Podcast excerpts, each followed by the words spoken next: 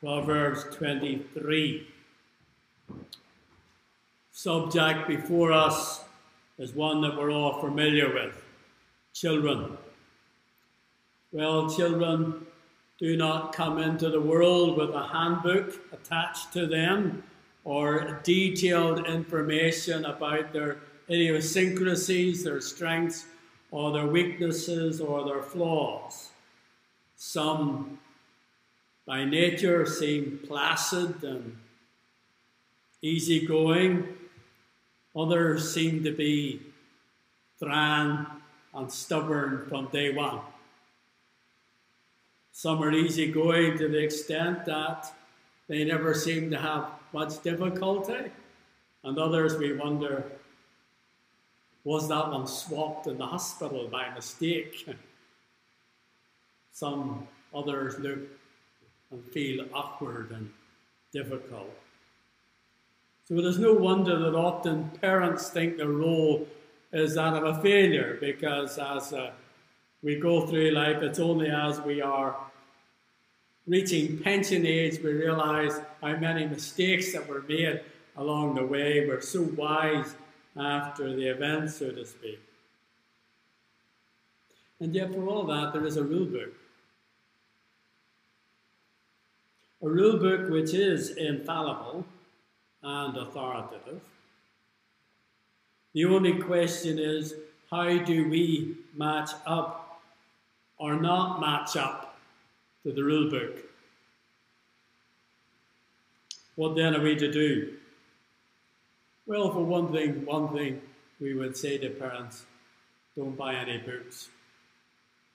Throw all the books that are recommended out the, out the door, put them in the bin.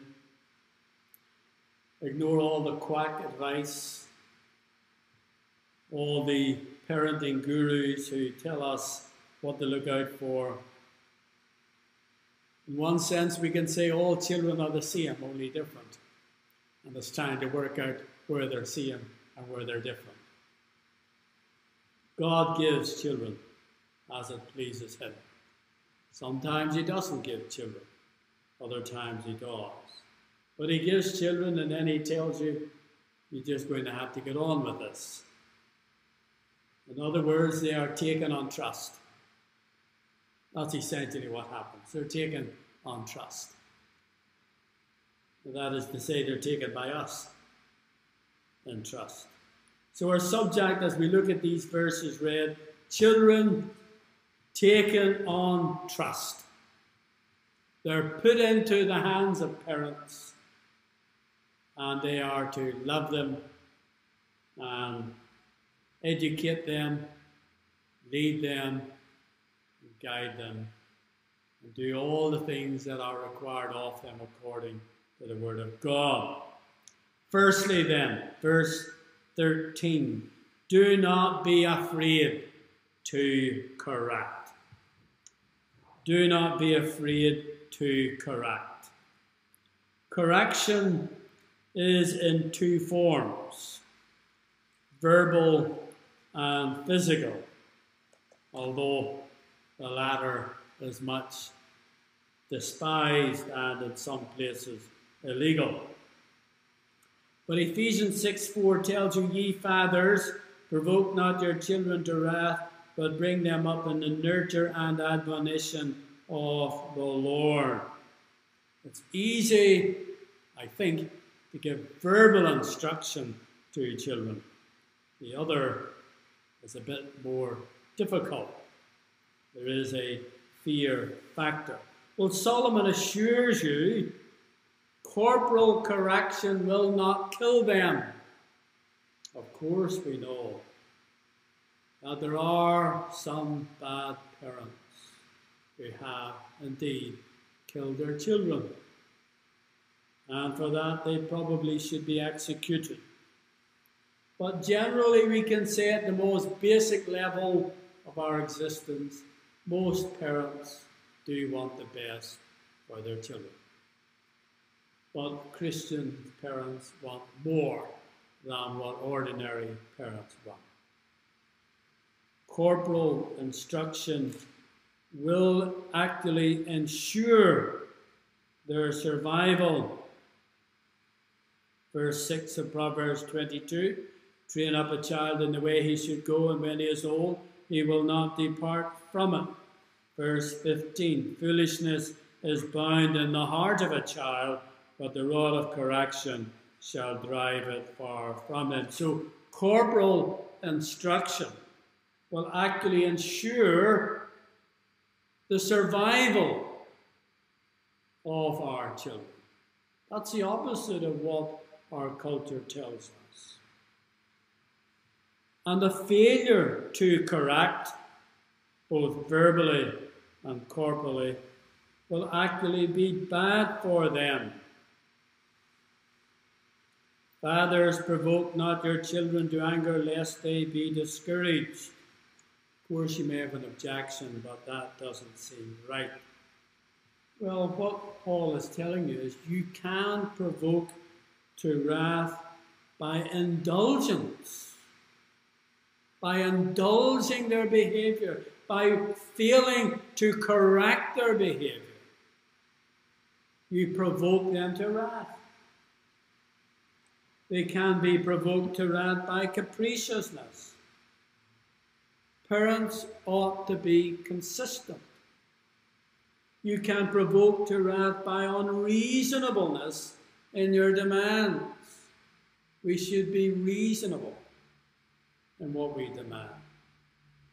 And there's no point in giving them a cuff round the ear because we're unable to lift something that turned out to be far too heavy for their little hands to get hold of. You can also provoke to wrath by selfishness. Parents are not to be selfish. And you can provoke to wrath by partiality, preferring one child over another. Be no Isaac. Do not prefer one above the other. I know what can happen naturally. You have one child, very placid, easygoing. Whatever you say they do, and the other one, the other one just seems to want always to argue and fight and resist and be awkward, making you want to take them by the throat and simply squeeze it. They can do that to a parent. And so, what tends to happen in response? We tend to be uh, much more kinder to one than the other. No partiality in their dealings provokes the wrath.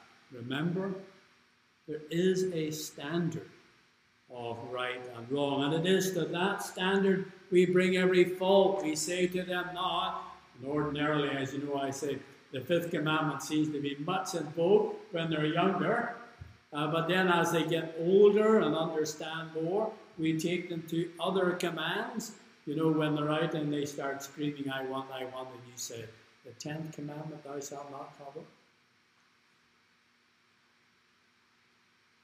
Or if you discover they brought something home that them they shouldn't have had, you say, Thou shalt not steal. Now we're going to have to go back to the shop with a bag.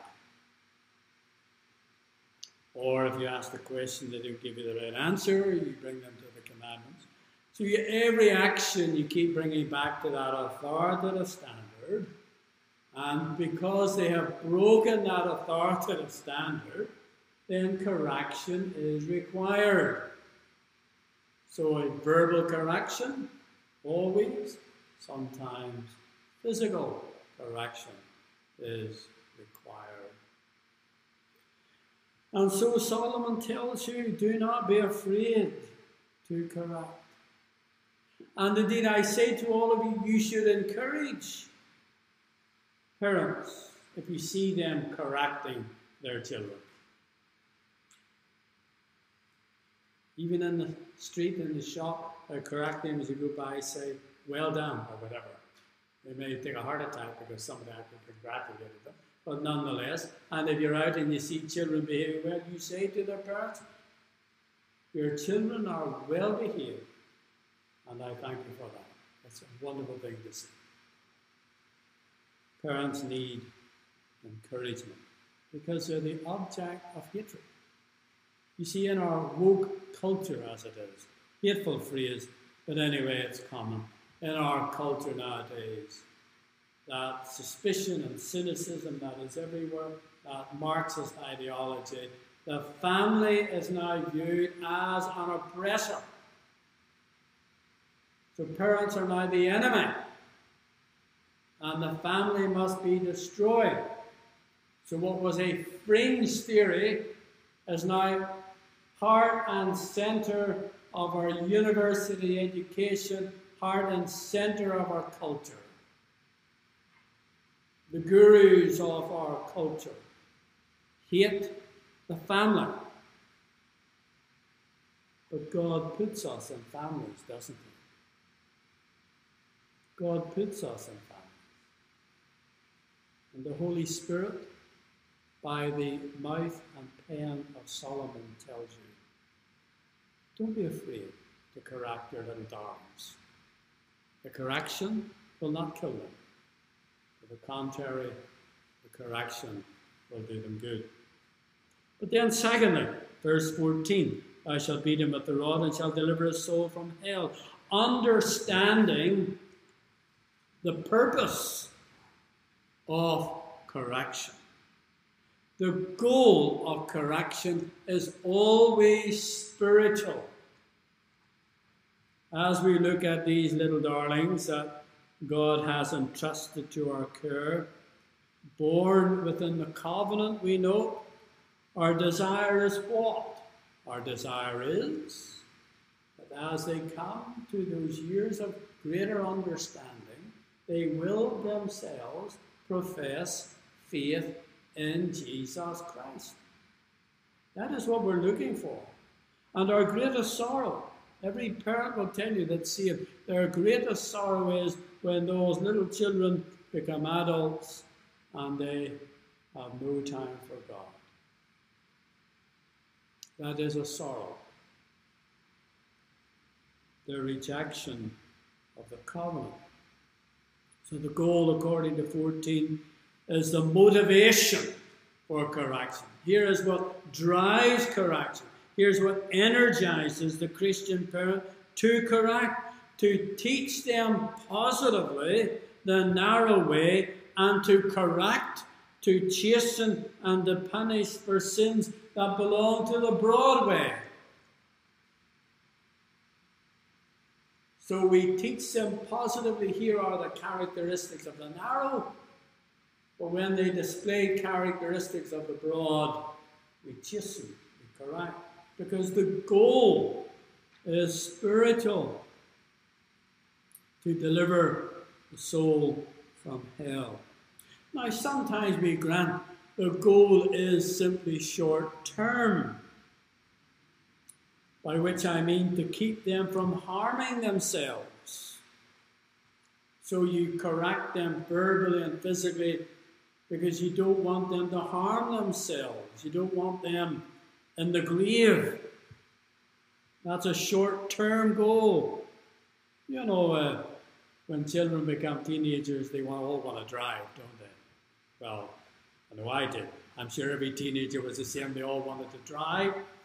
And uh, some of us got on a tractor when we were 10 and 11 and learned to drive that way, which might explain some of our erratic behavior. But nonetheless, starting to drive was that sense of reaching maturity. And then we got a car. And then we thought, well, no harm will come. And then we came home with a few scratches and a dent and uh, or two and the window missing. We're grounded. Keys taken off. That was it for a while. Well, the short term goal was to ensure we didn't kill ourselves with our silliness. So, short term goals are important too. But always the goal is long term to deliver the soul from hell. Sometimes children grow up thinking some very mean, negative thoughts about their parents. They grew up thinking that their parents are mean to them, narrow minded, very negative about things, always seeming to say no, that they have a bias and a prejudice against the world, which they think is unfair, unreasonable, and impossible to maintain. We say you need to get modern. You need to sort of come forward with the rest of us. And so they get to thinking, well, when I'm old enough, this is what I'm going to do. That's the theory. Of course, it never works out that way. What they cannot see is what the older believer sees. And what the older believer knows and understands that only the Christian is truly free. The sinner is not free. And what they're rubbing up against is their natural disposition against a parental Christian restriction. And what they want is to get rid of that Christian restriction, not realizing that all they're going to end up doing is following their bondage. That's what they're doing, following their bondage. And that's what Solomon is warning them against. Believing parents grasp all this. The believing parent knows this. The believing parent is actually wiser than all of these children realize. They may never have been to university, or they may have, makes no difference. They have a spiritual wisdom and knowledge and insight and understanding that surpasses all that education.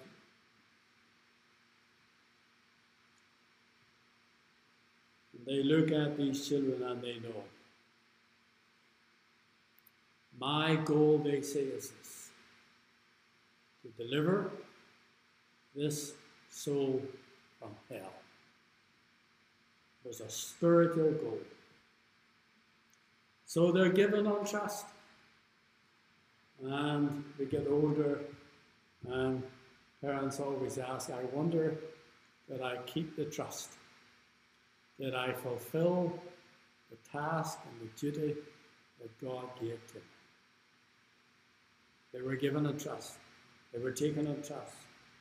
They were put into my charge. And so they always wonder did I do my duty? Well, the answer to that is what was your goal? You can haul them all over creation through one event after another. And I meet lots of parents who are exhausted. They are exhausted because they're a taxi service. And it's okay for the first one, but then they have a second or a third and a fourth, and they're out constantly. And they get into bed at night completely exhausted. And they do it all the next day again, and the next day after that. But oh, how exhausting it rightly is. Because their goal is short term. They simply want nothing more than that their children go do everything, enjoy everything, and have a wonderful time. And they think this is the best parenting that one could possibly engage in. Solomon would say to you, it's all garbage. And it's all garbage because you don't have this one single long term goal. And that goal is entirely spiritual. So, provided you have this long term goal, you may not have the money. You may not even have the wheels to drive them all over the country to one event after another. And that's okay.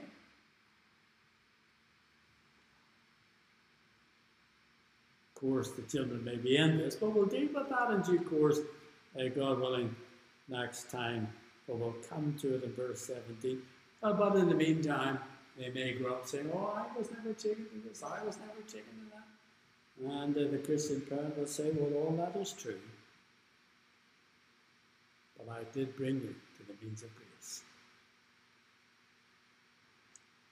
I did do that because that is the great goal. That is the great aspiration. There is a hell that's ahead. And I threw myself into. This spiritual activity to keep you out of hell. So you see, we understand the purpose of correction.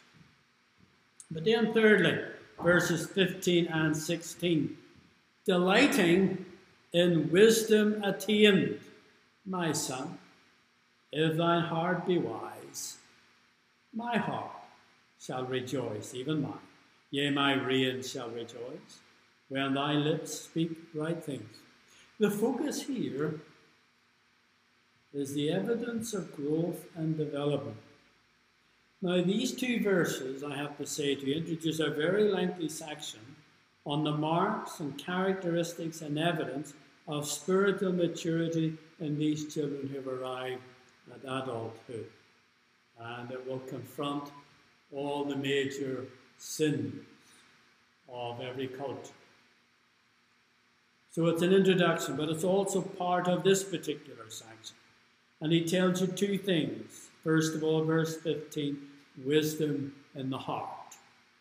And secondly, verse 16, wisdom on the lips.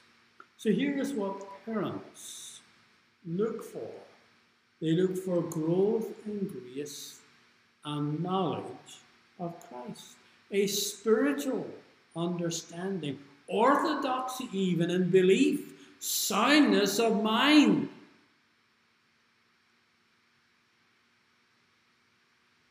Now, these children given in trust may grow up to be funny, entertaining, and be really good company.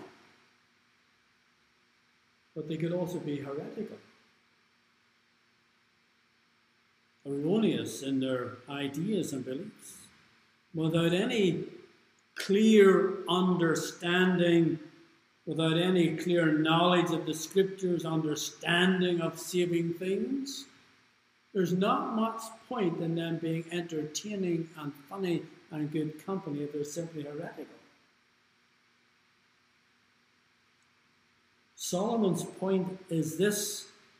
Parents will know that their instruction is understood and embraced when it has entered the heart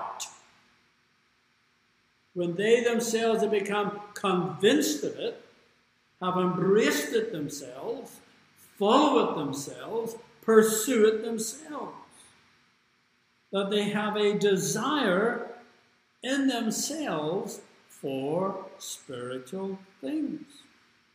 And that they state what is right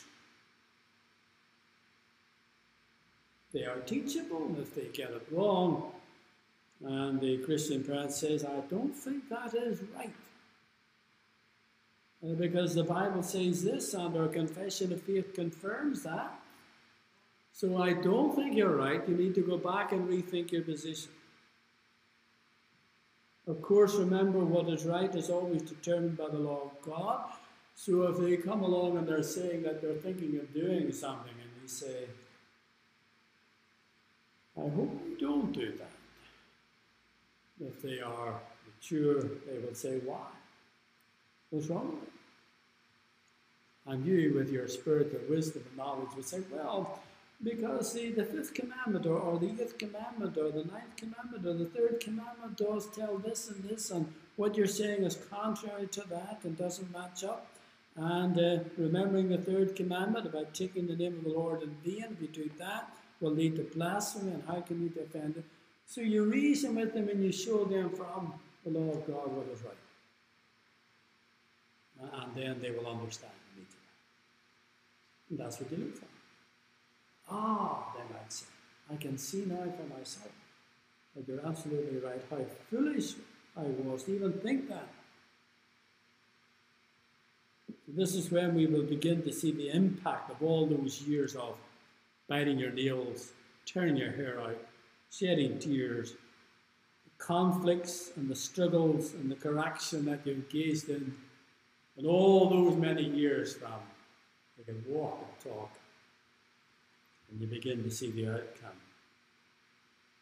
And so, in this following very long section from 17 to 35,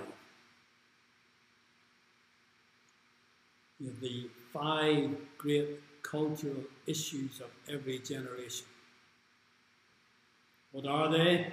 Envy, drunkenness, gluttony, rebellion, sexuality. Five great cultural issues of every age. Um, and you start with envy. Because, well, that's the first thing we notice, isn't it? When they come and they say, My friend has just got, I would like one too. There you begin to realize envy starts young. And then as they get older, you arrive at the last one that becomes such a difficult area as well. But what you mustn't miss in the meantime is the role of parents and all this correction to try and steer them along the narrow way. Well, let's finish with a few points of application. First of all, I say to you, whether you're a parent, a grandparent, or not, any of those things, avoid extremes. On the one hand, indulgence, giving your little darlings whatever they want, thinking this is the way to happiness. It isn't. It simply makes them more demanding and discontent. Avoid indulgence. But on the other hand, I say to you, avoid meanness, giving them nothing at all. I know expectations change. Uh, some perhaps can remember when all we got maybe on our birthday was a, an apple, an orange, and some extra sweeties, and a toy, which was a real was made of tin. So wheels actually turned. And that was it for another year. And I know, well, that's hardly going to work nowadays. Don't see why not, but well, that's the way it is. But avoid meanness, giving nothing. And at the same time, in the midst of all of this, parents should remember their own flaws. Because after all, parents were once children too. They were once teenagers, they were once 20s and 30s. Remember our own flaws, of which we have many, many, many flaws. So avoid extremes. Avoid creating the impression that you're absolutely perfect in everything. Of course, there are some we might say are perfect, but we avoid the idea that we are the fount of all knowledge. We know absolutely everything about everything, and that our view is always right on everything, regardless of what the topic is. So avoid extremes. And secondly, parents should not try to make their children a clone of themselves. And we do see this, don't we? You know, we see mothers dressing their daughters identical to themselves. We see fathers doing the same with their sons. In other words, do not impose upon them what common sense tells you not to. And even worse, do not try to live your life through them. There are some parents, because they were disappointed at everything, they thought, well, I will get my children to do everything that I was not able to do, and I will relive my life. I will have a second childhood. I will have a second life. Their life will be the life that I didn't have. You see, all of that is missing the real thing.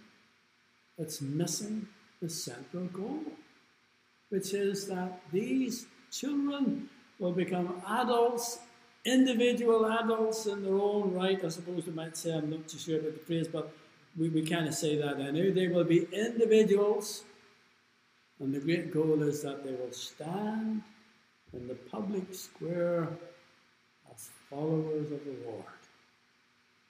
That's the great goal. So we don't need to try and live our life through them. Because we want the Lord to be seen in them. That's what we want. That's a much more grand objective. It's a much more grand way of looking at their lives. Because we recall, as parents do, all the years we lived in sin. To confess Christ in the public square. We don't want them to be our champions. We want them to be God's champions. Don't? Stand for God. We want to encourage them. Remember the ultimate goal to be followers of the Lamb. Yes, they may be successful. But you know, if our children grow up and they are very successful in worldly terms, but they know not the Lord, it's not worth tuppence. It's a tragedy. But if they grew up followers of the Lord and are successful, that we rejoice in. It's not fame and fortune that we're looking for as Christian parents. It's following Jesus. May the Lord bless these words